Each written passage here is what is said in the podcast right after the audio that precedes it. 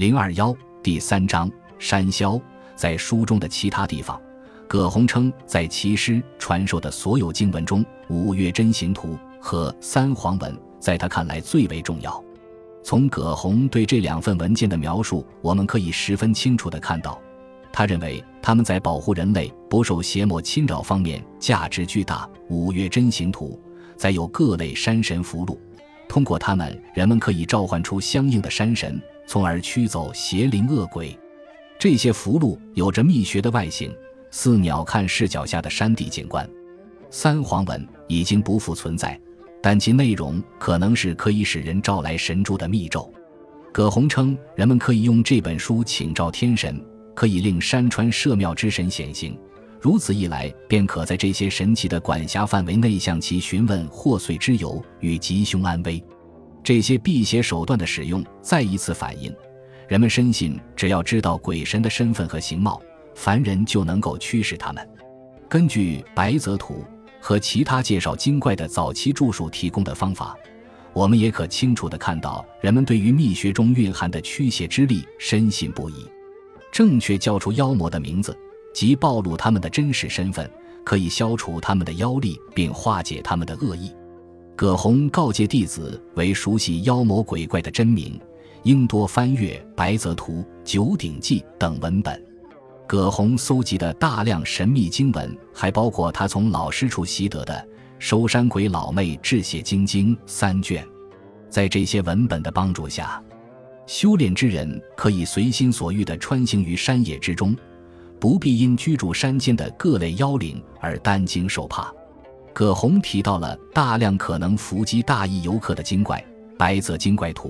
对他们之中的一些做了与葛洪几乎相同的描述。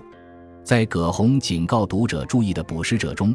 有一类被称为“奇”的山精，其形似小儿，只有一只脚，且喜欢倒着走路。这是一种会祸害人类的生物，但葛洪向读者保证，只要准确呼唤它的名字，其就不敢来犯了。葛洪还描述了另一种名为灰的山精，灰为红色，长得像一面鼓，且只有一只脚。葛洪对于灰的描述，即如骨赤色，翼翼足，令人联想到《白泽图》中一种名为魁的山精。如前所述，《国语》中提到木石之怪曰魁，《山海经》较为古老的部分提出魁就是一种大型水牛，但在后面的篇章中。魁则被描绘为苍身、单足、五脚、声音如雷的牛形生物。魁牛出入池塘或河流，必然导致风雨降临。据传，皇帝用它的皮做了一面鼓，其鼓声在五百里外都能听见。在汉朝的神话文献中，魁具有了人形，是一名乐师，他弹奏的音乐可令百兽共舞。尽管在这个被歪曲的故事中，其身份不再具有威胁性。但同具有兽性的魁一样，作为乐师的魁仍然具有单足的特征。灰和魁的模样以及山精的总体形象，很有可能都以一种生活在南方山地的猴类物种为原型。韦昭断言魁独足且猴身，但在其他方面则和人类相似，且能说人语。《山海经》中出现一种与之类似的怪物，名曰山。该书没有提到山。像葛洪描写的灰一样，只有一只脚，而是将其描述为一种喜好投掷物品、见人则笑的犬形人面生物。《山海经》中还提到山跑起来像刮风一样，且和魁一样，它一现身就会引发很大的风暴。另一种形似猿猴的生物是枭阳，它是公元前两世纪的《淮南子》提过的山精。《山海经》早期篇章中的枭阳是一个国名。该国位于中土的南面，其国民人面长唇，黑身有毛，反种，见人笑一笑，左手操冠。汉朝之人认为萧阳是一种名为狒狒的四足兽。一则最晚可追溯至汉朝初期的神话叙述道，在周氏历朝之初，一个宣誓效忠于周王的北狄小国进贡了一头被称为狒狒的野兽，其形人身，即种，自孝。孝则上唇吸其目食人。汉朝辞书《尔雅》对狒狒的描述是：如人，被发，训走，食人。郭璞在对这一词条的注释中提出，狒狒就是《山海经》中提到的萧阳。事实有可能是萧阳最早是某种可怕猿类栖居之地的名称，后来它成了山地中一种怪物的名称，且这种怪物更常见的名字是灰或者魁。唐朝奇谭搜集者段成式认为，狒狒是一种力负千斤作人言，如鸟声的猕猴。狒狒显然不只是一种粗鲁的野兽，因为据说它可以预知生死，且饮用它的血液可以令人看到鬼怪。这些山精之所以显得相当异常，是因为它们拥有毒足和反足。毒足与反足是人们在《山海经》的书页中会常常碰到的古怪兽形。正如我们已经看到的，在名为萧阳的异土上生活的居民皆为反种，而更奇特的柔丽国民，据说既为单族又为反族。在位置更接近中原的南方地区，还住着干巨人。人们对其的描述与萧阳一族完全相同，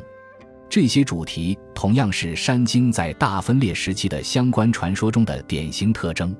印度吠陀时代的传说也继续了名为 e k a p d a 的毒族妖魔。一位在亚历山大东征之后前往印度旅行的希腊人列出了一些当地的异人，其中就有十分敏捷的独角人，以及反足且有八根脚趾的努罗山山民。山居妖魔的这些特征，除了反映一种将遥远异乡的居民描述为异形生物的倾向外，可能还反映了人们对林间灵长类生物，它们有细长四肢及善于攀爬的手臂和尾巴的实际观察。读者们应该还记得，在洛阳于三百一十一年陷落后，很多北方人随朝廷一起南迁，他们不得不适应南地的新环境。在他们眼中，这里的陌生古怪程度不亚于《山海经》的书页间展现的那些神奇异域。南方阴郁的亚热带环境和令人望之生畏的山林，已经足以激起人们关于各类食人妖魔的想象。虽然葛洪本身是一位土生土长的南方人，但他直率地指出，南方妖魔横行的原因在于该地区存在污浊之气，或问曰：“江南山谷之间多诸毒恶。”辟之有道乎？鲍朴子答曰：“中州高原，土气清和，上国名山，乐无此辈。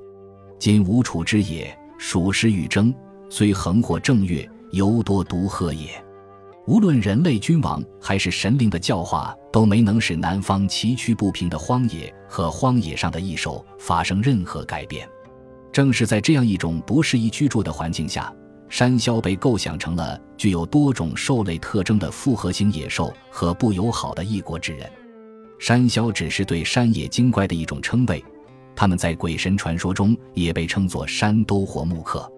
根据郭璞的说法，山兜是中国南部至越南北部的山地之民对萧阳的俗称。在大分裂时期的志怪小说中，山兜身材矮小，身形如人，通体生毛。人们很容易注意到其独特的笑声与笑声及快速睁眼闭眼的习性。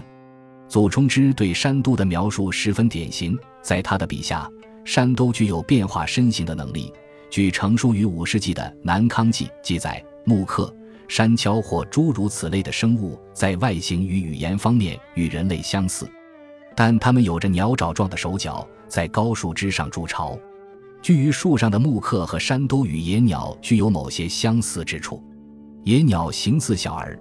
筑巢于南方偏远山林的高树枝上，可以化作人形。当其栖息地遭到侵犯时，野鸟会对老虎下令以攻击侵入者。这类生灵具有很强的守卫领地的本能，他们会不遗余力地保护自己栖居的林地，以使其免遭伐木之人和其他入侵者的侵犯。但在地方传说中，木克还是与迁居南方的中原人做木材生意的诚信商人。